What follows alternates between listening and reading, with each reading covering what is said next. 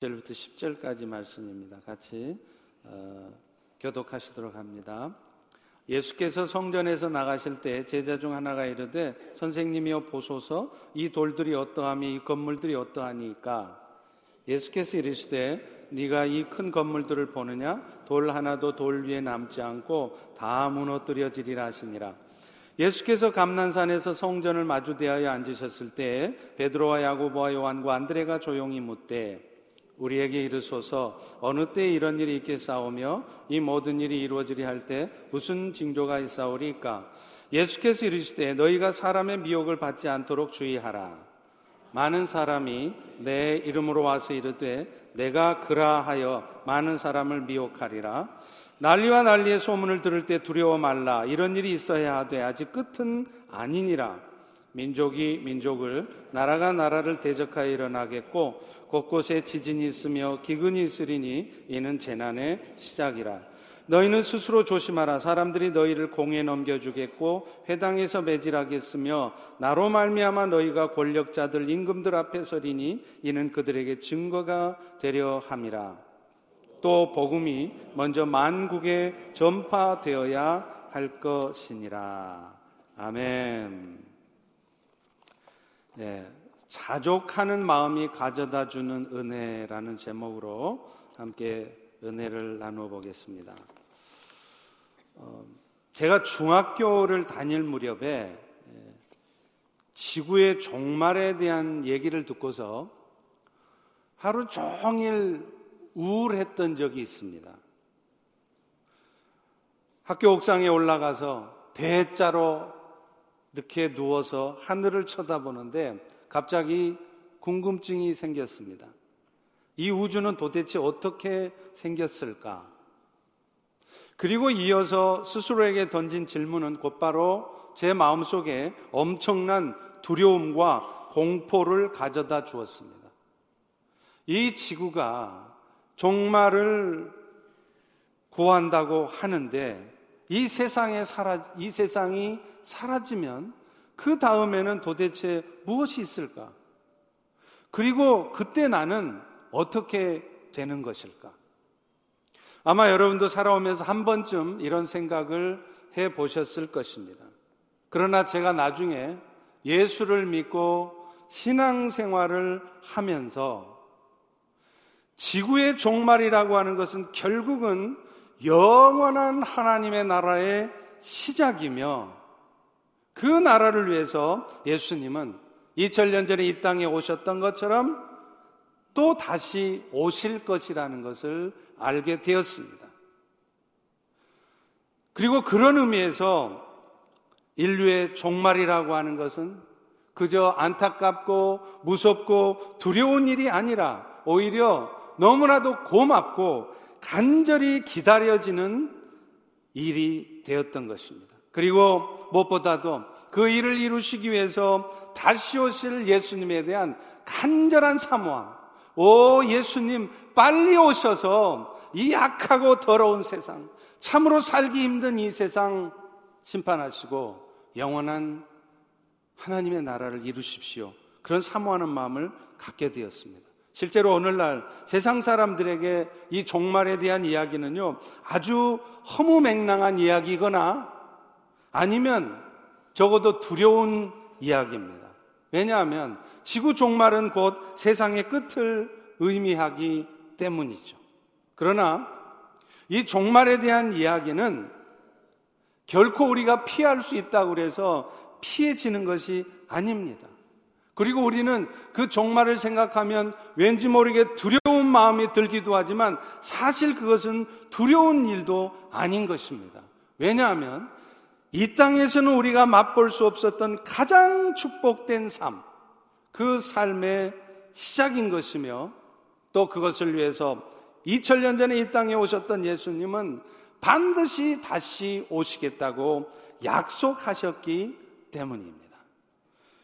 오늘 본문의 말씀은 이렇게 예수님이 다시 오셔서 이 세상을 심판하시고 새 하늘과 새 땅을 이루시기 전에 도대체 어떤 일들이 있을 것인가를 제자들에게 말씀한 내용이에요. 우리 다시 한번 1절, 2절을 읽어봅니다. 시작. 예수께서 성전에서 나가실 때에 제자 중 하나가 이르되 선생님이여 보소서 이 돌들이 어떠하며 이 건물들이 어떠하니까? 예수께서 이르시되 네가 이 큰 건물들을 보느냐? 돌 하나도 돌 위에 남지 않고 다 무너뜨려 지리라. 예수께서 지금 말씀하신 이 재난은요, 사실은 인류 역사에서 그대로 실현되었습니다. AD 70년경에 유대 사람들이 이 로마 제국으로부터 독립을 해서 옛날 다시대 영광을 다시 찾으려고 할 때 로마 제국은 그 유대를 가만두지 않았어요. 그래서 그 유명한 장군 티투스 장군을 통하여서 예루살렘을 함락시킨 것입니다. 그때 예루살렘에서는 그야말로 돌 하나도 돌 위에 남지 않을 정도로 완벽하게 파괴가 되었습니다. 그래서 지금도 이스라엘에 가보면은요, 그 당시에 유대 사람들이 마지막까지 항전을 했던 항전터가 마사다라는 곳에 그대로 남아 있습니다. 그런데, 그런데 지금 예수님께서 이 예언의 말씀을 하신 것은 비단 예루살렘이 곧 멸망할 것이다. 이것에 대해서 말한 것만은 아니었습니다. 장차 다시 오셔서 예루살렘을 내가 하나도 남김없이 파괴한 것처럼 오늘 세상의 사람들이 그렇게 아쉬워하고 심지어는 우리 예수 믿는 그리스도인들조차도 너무나도 아쉽게 생각하는 이 세상을 심판하실 것을 말씀하신 것입니다.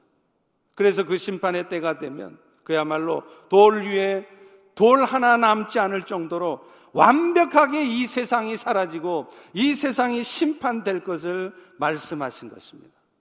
그러자 예수님의 이야기를 듣고 있던 제자들은 궁금증이 생겼습니다. 그것이 기대감에 따른 궁금증인지 아니면 두려움에 따른 궁금증인지는 알 수 없습니다. 그런데 예수님, 그렇다면 그런 일이 도대체 언제 일어나겠습니까? 그리고 그 때가 되면 어떤 징조들이 나타나게 됩니까? 이렇게 물은 것입니다. 예수님은 그때요. 그 예수님이 다시 오셔서 이 세상을 심판하실 즈음에 어떤 현상들이 생길 것인가 몇 가지를 말씀을 하신 것입니다. 그 첫 번째 징조는 예수님이 다시 오실 때가 되면요. 내가 바로 예수님이다. 내가 바로 하나님이고 내가 바로 보혜사 성령이다 라고 말하는 사람들이 많이 나타날 거라는 거예요. 우리 다 같이 5절과 6절을 다시 한번 읽어봅니다. 시작. 예수께서 이르시되 너희가 사람의 미혹을 받지 않도록 주의해라.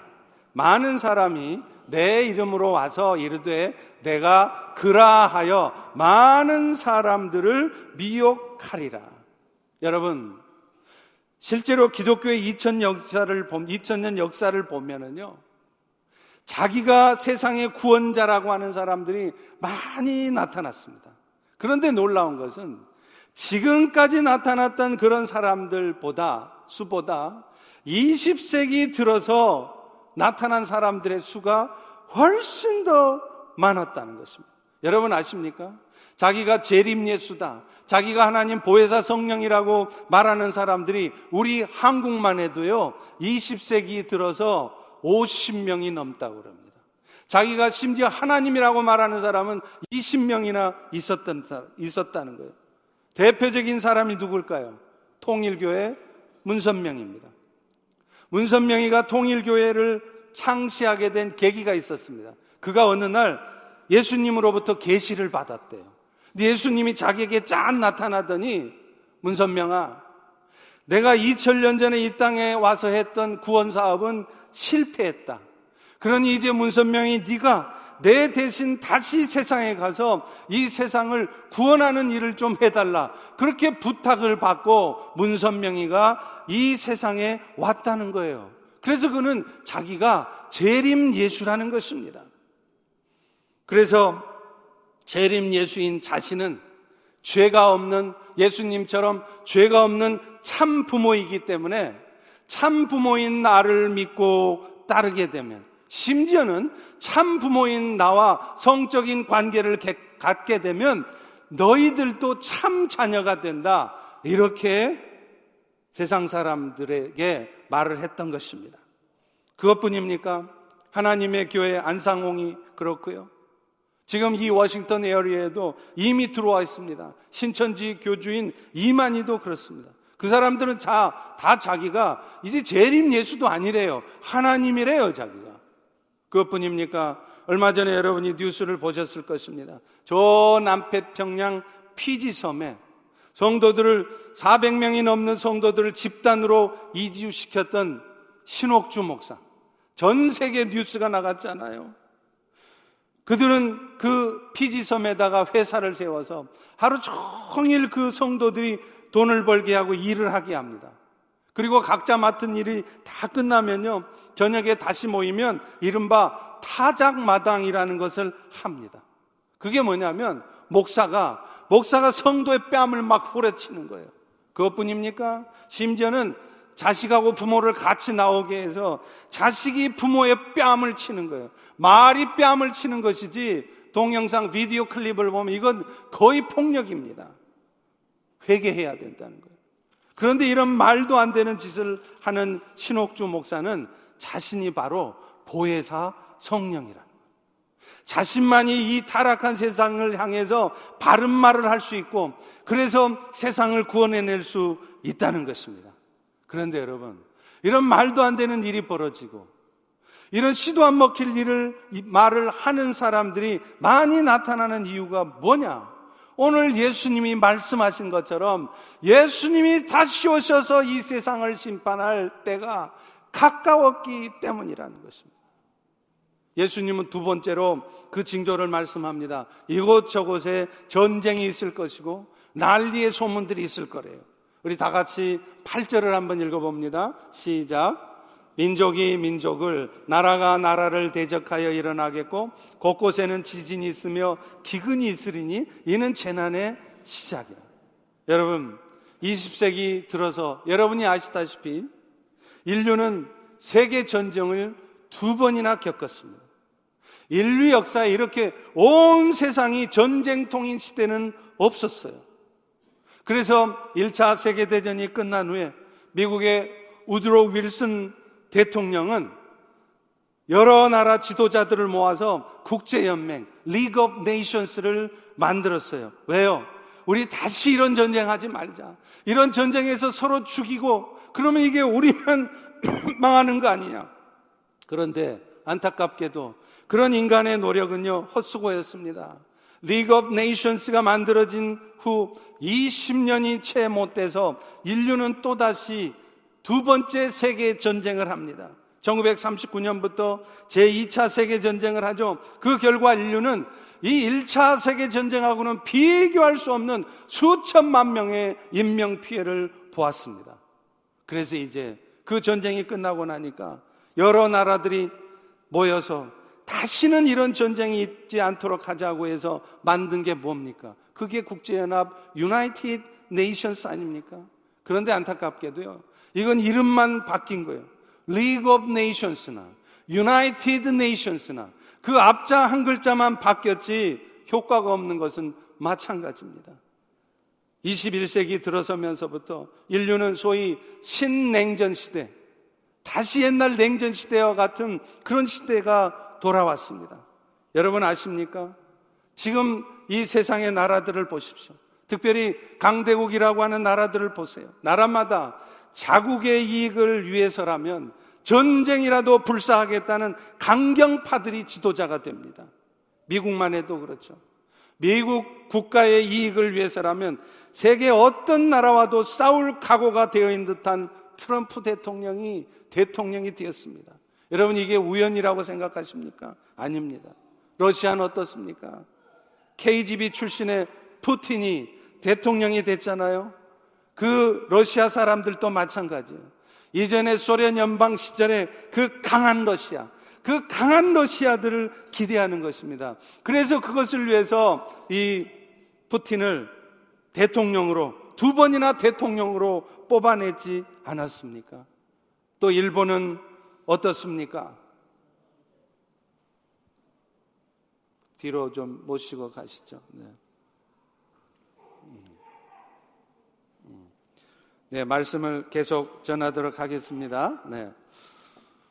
일본은 또 어떤가요? 일본은 헌법을 개정해서라도 일본도 이제 전쟁을 하는 나라가 돼야 된다. 그래서 아베가 그걸 주장하니까 우리는 아베 얼마나 싫어합니까? 그런데 일본 사람들은 아베를 너무 좋아해요. 그래서 일본 역사에서 아베가 최장수 총리가 되었습니다.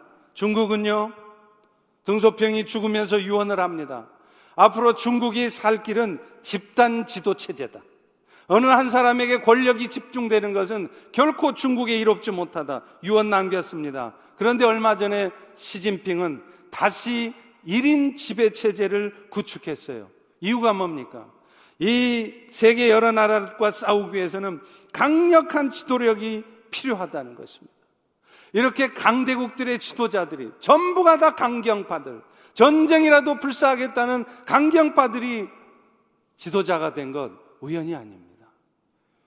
그 결과 지구촌 곳곳에서는요, 민족이 민족을, 나라가 나라를 대적하고 있어요. 그래서 전쟁이 하루도 쉴 날이 없습니다. 그런데 여러분, 이 또한 예수님이 다시 오실 때, 마지막 때에 나타날 현상이라고 주님께서 이미 2000년 전에 예언하고 계시다는 겁니다. 지진이 곳곳에 일어나는 것도 마찬가지입니다. 태평양을 둘러싸고 있는 환태평양 조산대라는 것이 있어요. 그런데 그곳은 불의 골이라는 이름이 지어져 있습니다. 왜냐하면 그 곳곳에 계속 지진이 일어나는 거예요. 그래서 캘리포니아도 또 얼마 전에 남미의 칠레도 그랬죠. 또 아시아의 인도네시아, 태국, 푸켓 계속 한 달에 한 번씩 진도 7.0, 8.0 강진들이 계속 일어납니다. 지질학자들에 의하면 지난 2000년 동안 있었던 지진 활동보다 최근 20세기 들어서 한 세기 동안 일어났던 지진의 횟수가 몇 배가 더 많다는 거예요. 여러분 이게 우연이라고 생각하십니까? 이건 역시 성경이 증거하고 있는 마지막 때의 모습입니다. 그런데 오늘 성경은 이 모든 징조가 있어도 마지막 이 한 가지가 이루어지지 않으면 아직 끝이 아니라고 합니다. 우리 다 같이 10절을 읽어 보겠습니다. 시작. 또 복음이 먼저 만국에 전파되어야 할 것이니라. 아무리 이런 징조들이 나타나도 천하 만국의 복음이 다 증거돼야 비로소 주님이 다시 오셔서 이 세상을 심판하시고 새 하늘과 새 땅을 이루실 것이라는 거예요. 여러분, 마지막 심판은요, 구원받지 못할 세상의 사람들은 두려운 일이에요. 그래서 그들은 그런 일이 어디 일어나느냐고 허무맹랑한 얘기라고 동화 같은 얘기라고 치부합니다. 그러나 우리 믿는 사람들에게는 그날이 하루라도 빨리 오기를 바라는 일입니다. 왜, 왜 그렇습니까? 악한 세상이 사라지고 예수님을 통해 영원한 하나님의 나라가 시작되기 때문입니다. 오늘 여러분 이 땅에 살면서 행복하십니까? 늘 기쁘고 즐거우십니까? 아닐걸요. 열심히 살지만 왠지 모를 불안이 있고 왠지 모를 염려가 있고 늘 기쁘고 즐거운 일들보다는 늘 걱정스럽고 힘든 일이 더 많죠. 왜 그렇습니까? 이 세상이 약한 세상이기 때문에 그래요. 그런데 예수님이 다시 오셔서 이 약한 세상을 심판하시고 영원한 하나님의 나라를 세우시겠다고 하니 얼마나 그것이 기다려지는 일이고 고마운 일입니까? 그래서 저는요, 정말로 정말로 마음 깊이 간절히 소망하는 게 있는 게, 오 주님, 속히 오시옵소서. 속히 오셔서 이 세상을 심판하시고 새 하늘과 새 땅을 이루시옵소서. 그렇게 기도합니다. 여러분들도 그런 마음의 간절한 소원이 있으십니까? 할렐루야? 있으십니까? 별로 안 원하시는 것 같은데. 그런데 여러분, 여러분도 정말 그 새하늘과 새 땅이 속히 이루어지기를 원한다면, 다시 말하면 우리 주님 속히 오셔서 이 세상을 심판해 주시기 원한다면, 오늘 우리는 어떤 모습으로 살아가야 할까요? 말할 것도 없이 열심을 다해서 주의 복음을 전하는 일, 그래서 땅 끝까지 그리스도의 복음이 전해지는 일을 위해서 우리의 삶을 드릴 수 있어야 된다는 거예요. 왜 그렇습니까? 그때가 돼야 주님이 다시 오신다고 약속하셨기 때문입니다. 그렇기 때문에 오늘 우리 모든 성도들은 선교사로 특별한 부르심이 있는 사람만 선교사가 아니라 모든 성도들이 다 선교사의 삶을 살아야 돼요. 그래서 어떤 분들은 직접 아프리카로 남미 땅으로 무슬림 지역으로 가야 되는 선교사로 가기도 하고 아니면 가는 선교사가 아니라면 적어도 그 선교사님들을 위해서 기도하고 그 선교의 일들을 위해서 후원하고 함께 그 일들을 이루어가는 보내는 선교사로 살아야 하는 것입니다. 오늘 여러분들은 가는 선교사로 사십니까? 아니면 보내는 선교사로 사십니까? 아니면 안 선교사로 사십니까? 여러분 모두가 선교사의 삶을 사실 수 있기를 축원합니다. 자, 그런데 여러분 그런 선교적인 삶을 살려고 한다면요. 우리에게 정말 필요한 마음이 하나 있어요. 제가 오늘 이 본문을 가지고 여러분들하고 정말 나누고 싶은 말씀이 바로 이 말씀입니다. 도대체 우리는 왜 그런 선교적인 삶을 살고 있지 않을까? 또 내가 선교적 삶을 살려고 한다면 내가 어떤 마음의 자세를 가져야 될까? 그것은 바로요. 하나님이 주신 것에 만족하는 삶을 살아야 한다는 것입니다. 그런데 오늘날 우리는 안타깝게도 많은 경우에 만족하지 못하고 살아가요. 제가 오늘 이 시간에도 여러분 중에 혹시 지금 여러분의 현재의 삶에 만족하십니까? 나는 불만스럽고 불평스럽고 그런 거 없습니다. 저는 정말 만족합니다. 그렇게 생각하는 사람 손 들어 보라 그러면 의외로 많지 않을 거예요. 다 나름대로 불만이 있어요. 다 나름대로 만족하지 못하는 거예요. 더 많이 가져야 되고, 더 좋은 것을 가져야 되고, 더 높이 올라가야 되고. 물론 하나님이 부어주신 축복 가운데 풍요로운 삶을 살게 된다면 그거 우리 억지로 거부할 이유 없습니다. 하나님이 주신다는데 왜 거부해요? 감사함으로 받으십시오. 그런데 문제는 하나님께서는 주실 생각도 없어요. 그런데 내가 욕심을 내는 거예요. 나는 이 정도 살아야 돼. 내가 적어도 미국 이민 왔으면 이 정도는 살아야 뽐나지. 그래서 나름대로 그런 인생의 목표를 가지고 열심히 살고 있다는 것입니다. 그러나 성경은 그런 우리의 삶에 대해서 이렇게 말씀하여 디모데전서 6장 7절 8절입니다. 우리가 세상에 아무것도 가지고 온 것이 없음에 또한 아무것도 가지고 가지 못하리니 우리가 먹을 것, 입을 것이 있으면 족한 줄로 알라는 것입니다. 그런데 우리는 먹을 것, 입을 것 있어도요, 만족을 못해요. 그래서 I'm still hungry. 그래서 뭔가를 위해서 열심을 다해 살아간다는 것입니다.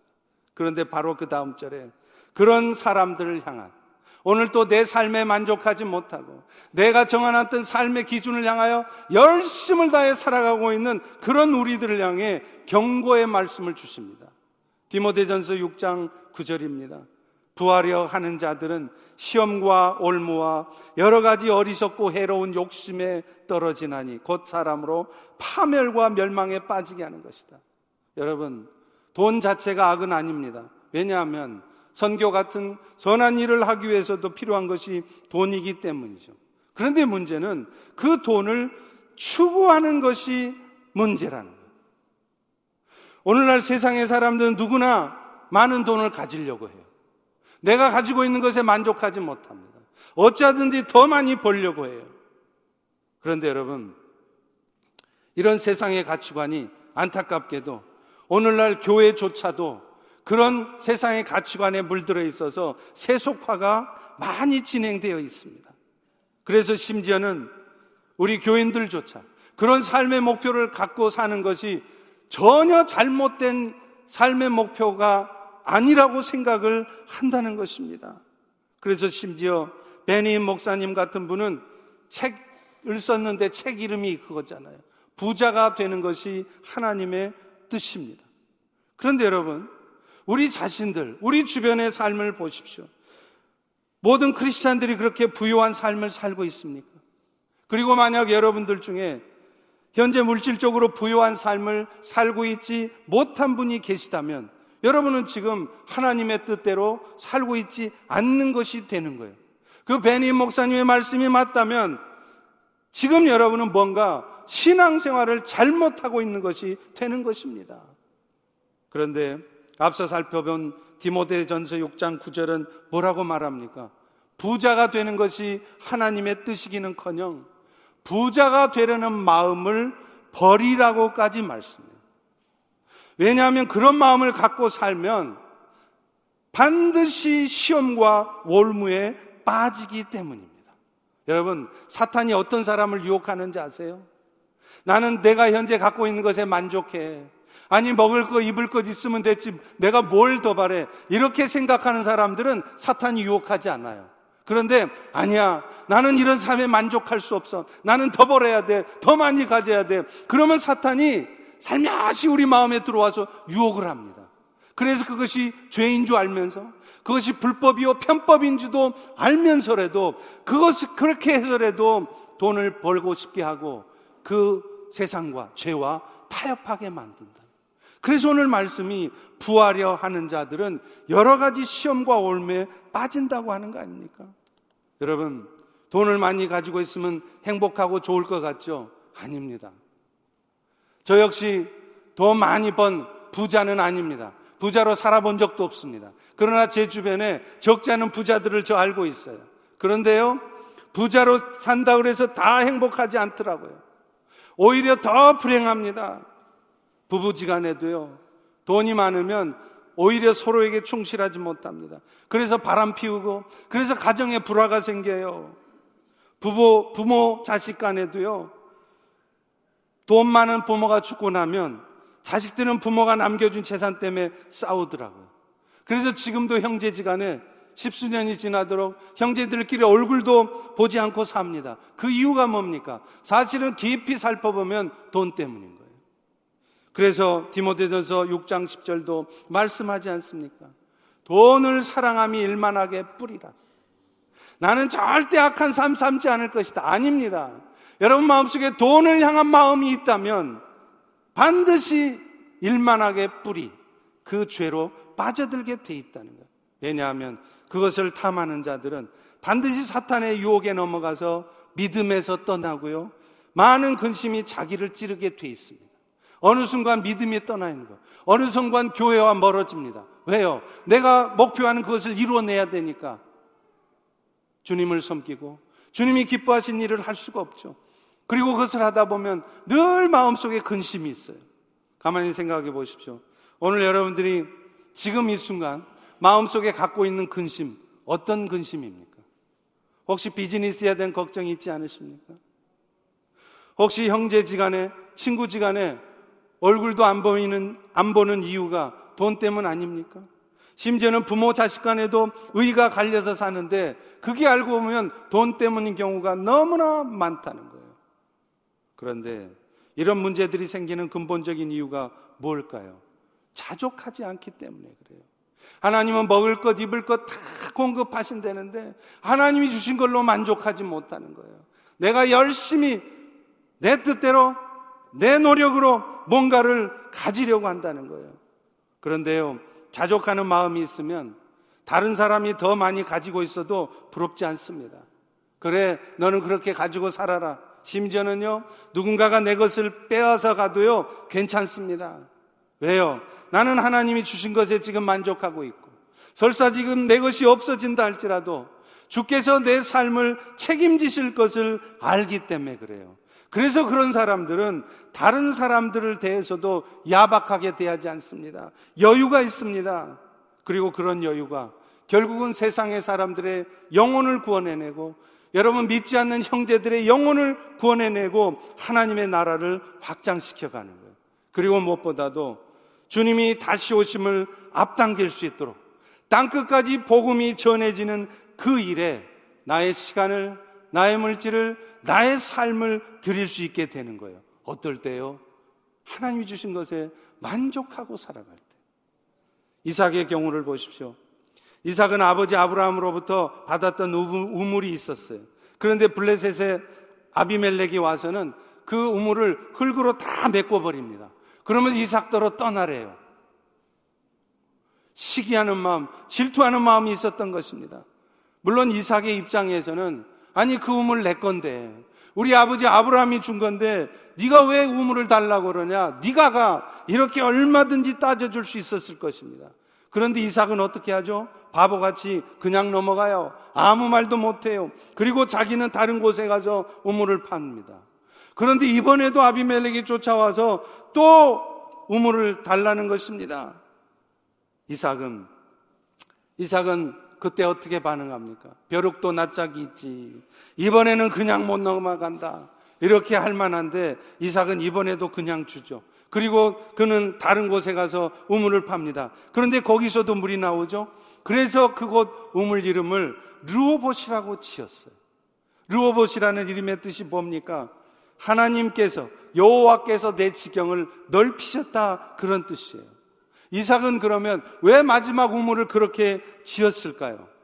블레셋의 왕 자기를 괴롭히고 계속 쫓아다니면서 우물 달라고 하고 아주 염치가 없는 그 블레셋의 왕 아비멜렉 때문이었습니다. 스토커처럼 계속해서 쫓아다니면서 이삭을 그렇게 괴롭혔던 아비멜렉이었지만 그 아비멜렉은요, 그 이삭의 행동을 보고 깨달은 것이 있었습니다. 자기 눈으로 본 것이 있어요. 자기는 비록 욕심 때문에, 시기심 때문에 우물을 메꿔버리고 그 이삭을 쫓아내 버렸지만, 그럴 때마다 그 이삭은 맞서지 않고 그냥 우물을 내주는 거예요. 그런 이삭이 아비멜렉 입장에서는 아주 이상한 사람이라고 생각했을지 모르겠습니다. 아니, 어떻게 보면 바보죠. 그게 정상적인 생각을 하는 사람이에요. 쟤는 왜 저렇게 바보야? 왜 아무 말도 못하고 당하고만 있나? 그런데 아십니까? 놀라운 것은요, 그렇게 양보만 하고 있는데도 이삭은 안 망하더라는 것입니다. 오히려 다른 곳에 우물을 파기만 하면 물이 나오는 것이더라는 겁니다. 그래서 아비멜렉이 눈치를 챈 것입니다. 아, 저 이삭 뒤에는 여호와 하나님이 계시구나. 그 하나님이 저 이삭을 지키는 한 나는 어떤 수를 써도 저 이삭을 결코 이길 수 없겠구나. 그래서 그 아비멜렉은 스스로가 화친을 하자고 청해 옵니다. 그러면서 그가 이렇게 말을 하죠. 장세기 26장 28절입니다. 여호와께서 너와 함께 계심을 우리가 분명히 보았습니다. 내네 하는 모습을 보니까 너를 보니까 하나님이 진짜 살아계시다는 거 알겠다. 그러면서 그는 너와 나 사이에 화친을 맺자. 그렇게 요구를 합니다. 그가 이삭에게 한 말이 장세기 26장 29절에 나옵니다. 이제 너는 여호와께 복을 받은 자. 여러분 아비멜렉이 어떤 사람이에요? 하나님을 모르던 자예요. 이방인이었습니다. 그랬던 아비멜렉 입에서 뭐라고 그러냐? 네가 진짜 여호와 하나님께 복을 받은 자구나. 이방인이 눈에 보아도 그 이삭과 함께 하시는 하나님이 보이는 것입니다. 그리고 그런 하나님의 보호를 받는 것 같은 이삭은 자기가 보기에도 여호와께 복을 받은 자로 보이는 것이죠. 사랑하는 성도 여러분, 오늘 우리가 하나님이 주신 것에 만족해서 이삭과 같은 여유를 보일 때 먼저는 우리 자신이 하나님의 은혜를 경험해요. 그렇게 하면 망할 것 같죠? 나만 손해볼 것 같죠? 아닙니다. 결코 망하지 않습니다. 오히려 더 많이 하나님이 채워주십니다. 여러분, 예수를 안 믿는 사람들도 하는 말이 있습니다. 그 말 들어보셨나요? 부자는, 큰 부자는 누가 내린다고요? 하늘이 내린다고. 그 말 딱 맞습니다. 제가 이렇게 주변을 보아도, 우리 교우들만 보아도, 진짜 부자는요, 자기 노력 가지고 부자 되는 거 아니더라고요. 하나님이 부어주세요. 별로 실력도 없는 것 같고, 별로 노력도 않는 것 같은데, 하여튼 일이 잘 되는 거예요. 비즈니스가 잘 되는 거예요. 그런데 그런 분들의 공통점이 있습니다. 뭔지 아세요? 만족할 줄 안다는 거예요. 하나님을 향한 간절한 마음이 있다는 거예요. 그러니 하나님이 그런 사람들에게는 실력이 좀 부족해도, 준비가 좀 부족해도 채워주시는 거예요. 그리고 또 하나의 은혜가 있었습니다. 이삭의 지경이 넓혀졌다는 것이죠.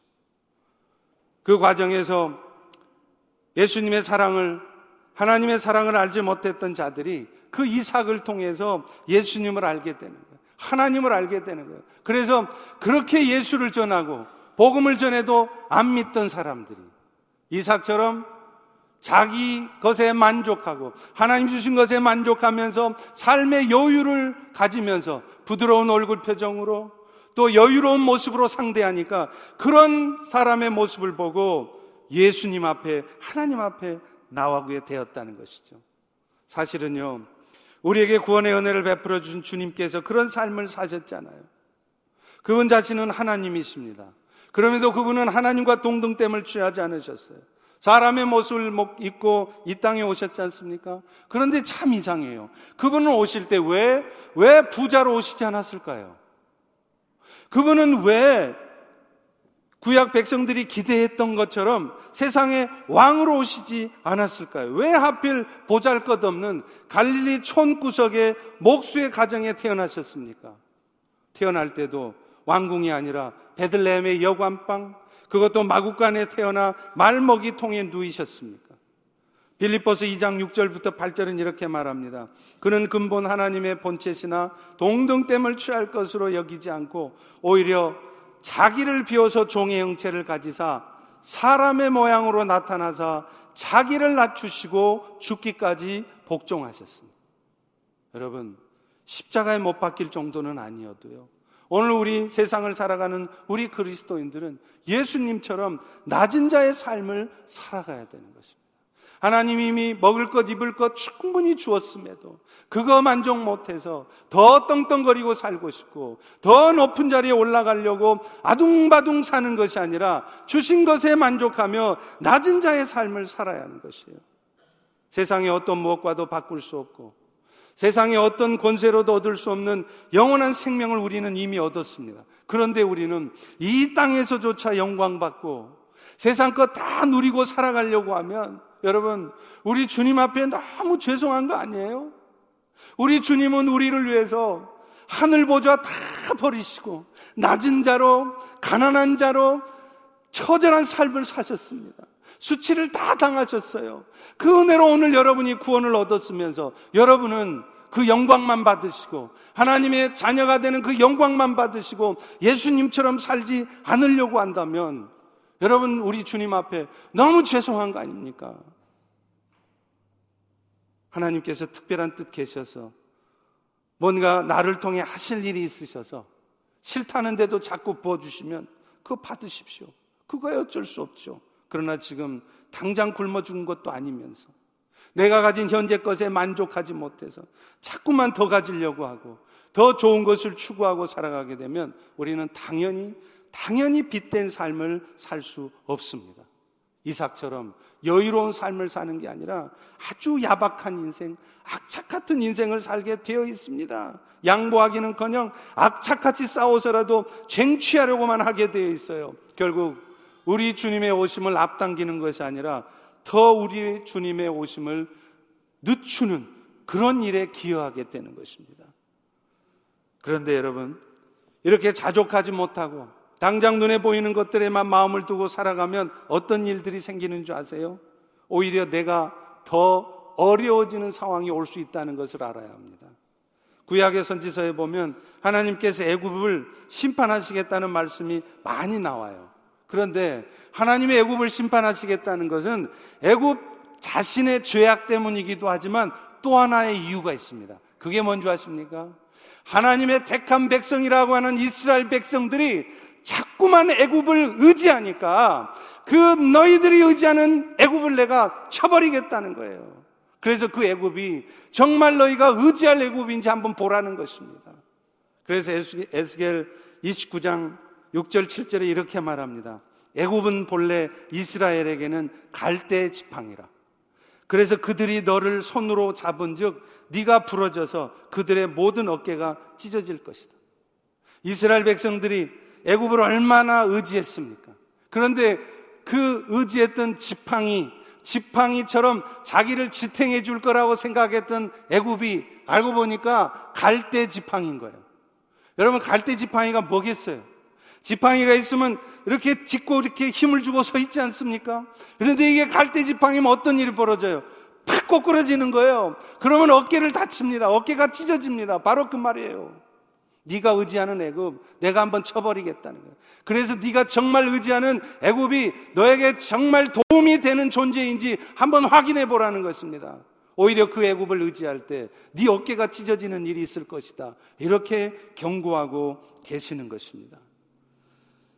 자꾸만 세상의 것을 의지하려고 하고 그것들에 매여 살고 있으면 하나님이 주신 것에 만족하지 못하고 오늘 또 욕심을 내고 있으면 우리를 지탱해 주는 지팡이가 아니라 우리에게 아무런 도움이 되지 못하는 갈대 지팡이에 불과하다는 것을 보여주시겠다는.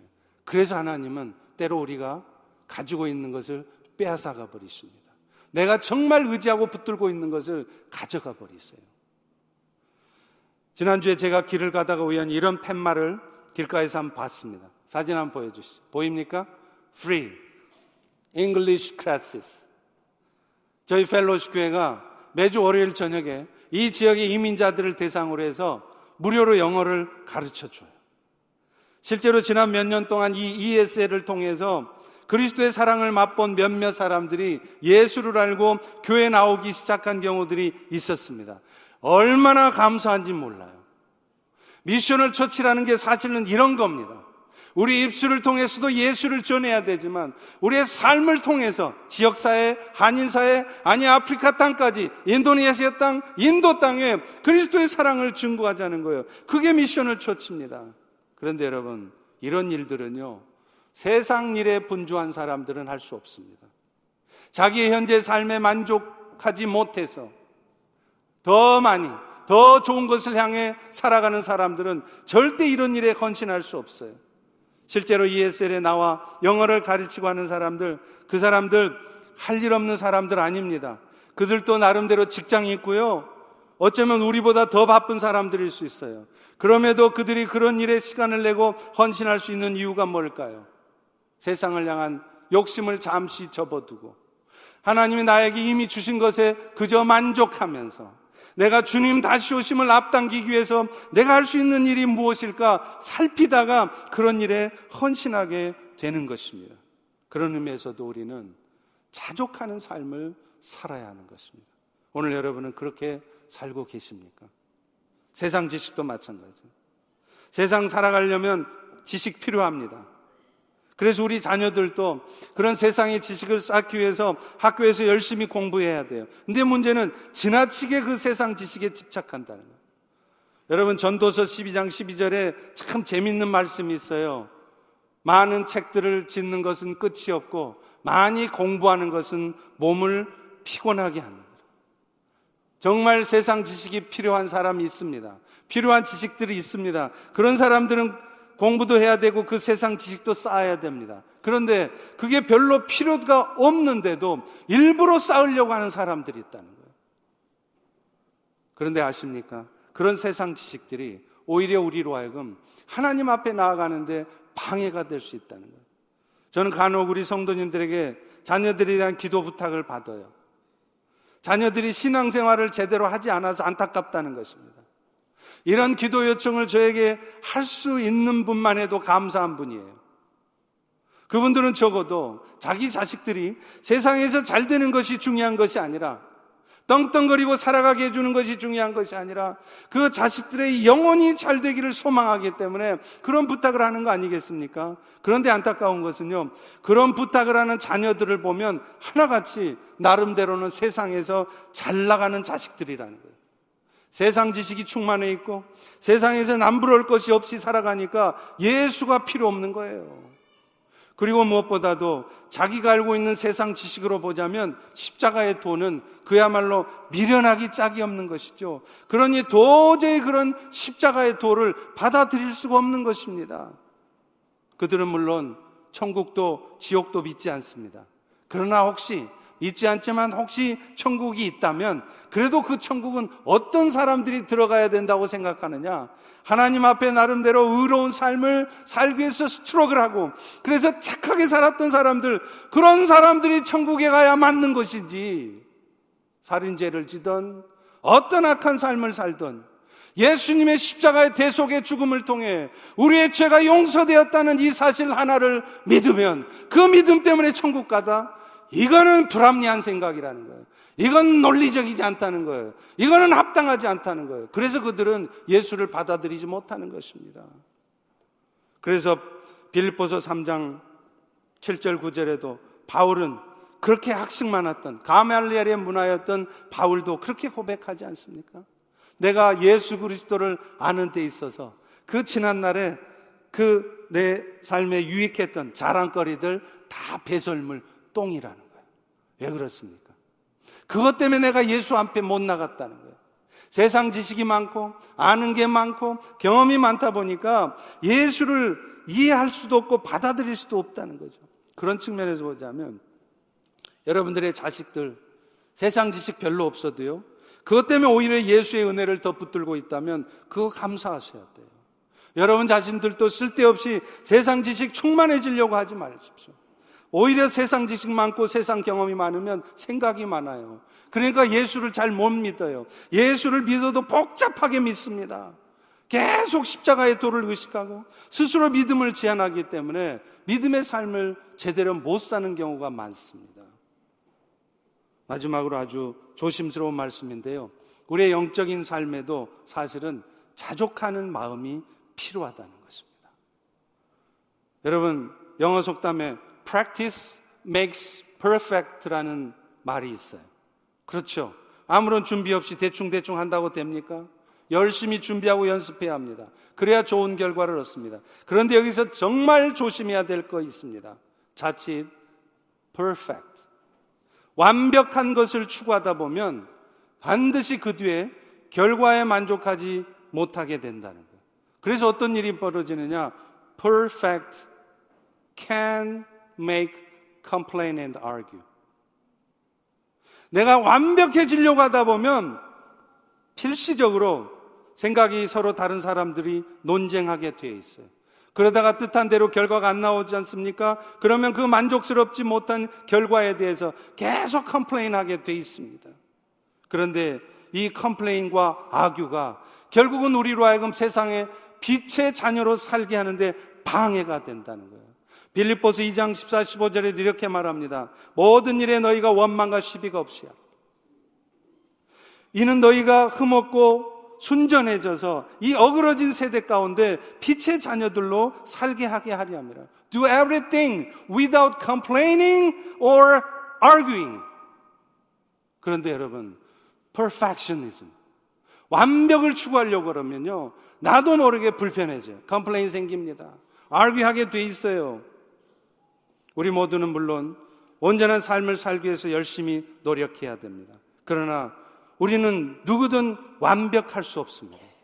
왜냐하면 우리 모두는 죽는 날까지 죄악된 본성을 갖고 살아가기 때문이에요. 그렇기 때문에 우리 스스로는 열심히 완벽한 거룩한 삶을 살기 위해서 노력해야 되지만 내 바깥의 세상을 향하여서 지나친 완벽함의 기준을 가지고 사람들을 보지 마십시오. 상황을 쳐다보지 마십시오. 그러면 여러분들은 사도 바울이 공백한 것처럼 오호라 공고한 사람이로다 그 곤고함에 빠지게 되어 있다는 것이에요. 사랑하는 성도 여러분, 말씀을 맺겠습니다. 이 세상은 예수님 다시 오셔서 심판받을 세상이에요. 영원하지 않습니다. 주님이 곧 오십니다. 그렇다면 우리는 그 다시 오실 주님을 기대하며 어떻게든 주어 복음이 땅 끝까지 전해지는데 기여하는 삶을 살아야 합니다. 그것을 위해서 우리에게 가장 필요한 것은 다른 거 아닙니다. 만족하는 마음입니다. 물질에 대해서도 세상 지식에 대해서도 심지어는 영적인 삶에 있어서도 만족하는 삶을 살아갈 때 우리는 비로소 빛의 자녀로서 예수의 다시 오심을 앞당기게 될 줄로 믿습니다. 기도합니다. 아버지 하나님, 오늘 또 우리에게 주신 말씀을 통하여서 예수님 다시 오시기까지 우리가 어떤 삶을 살아야 할지 그 복음이 땅 끝까지 전해지는 그 귀한 일들 앞에 우리의 삶에 이 드려질 수 있도록 하기 위해서 우리에게 도대체 어떤 삶이 요구되는지를 알게 하시니 감사합니다. 주님이 주신 것에 만족할 줄 알게 도와주시고 주께서 우리의 삶을 책임지신다는 것을 굳게 믿고 나아갈 때 주님 다시 오심을 앞당기는 빛의 자녀된 삶을 사는 우리 모두가 되게 하옵소서 예수님 이름으로 기도합니다. 아멘.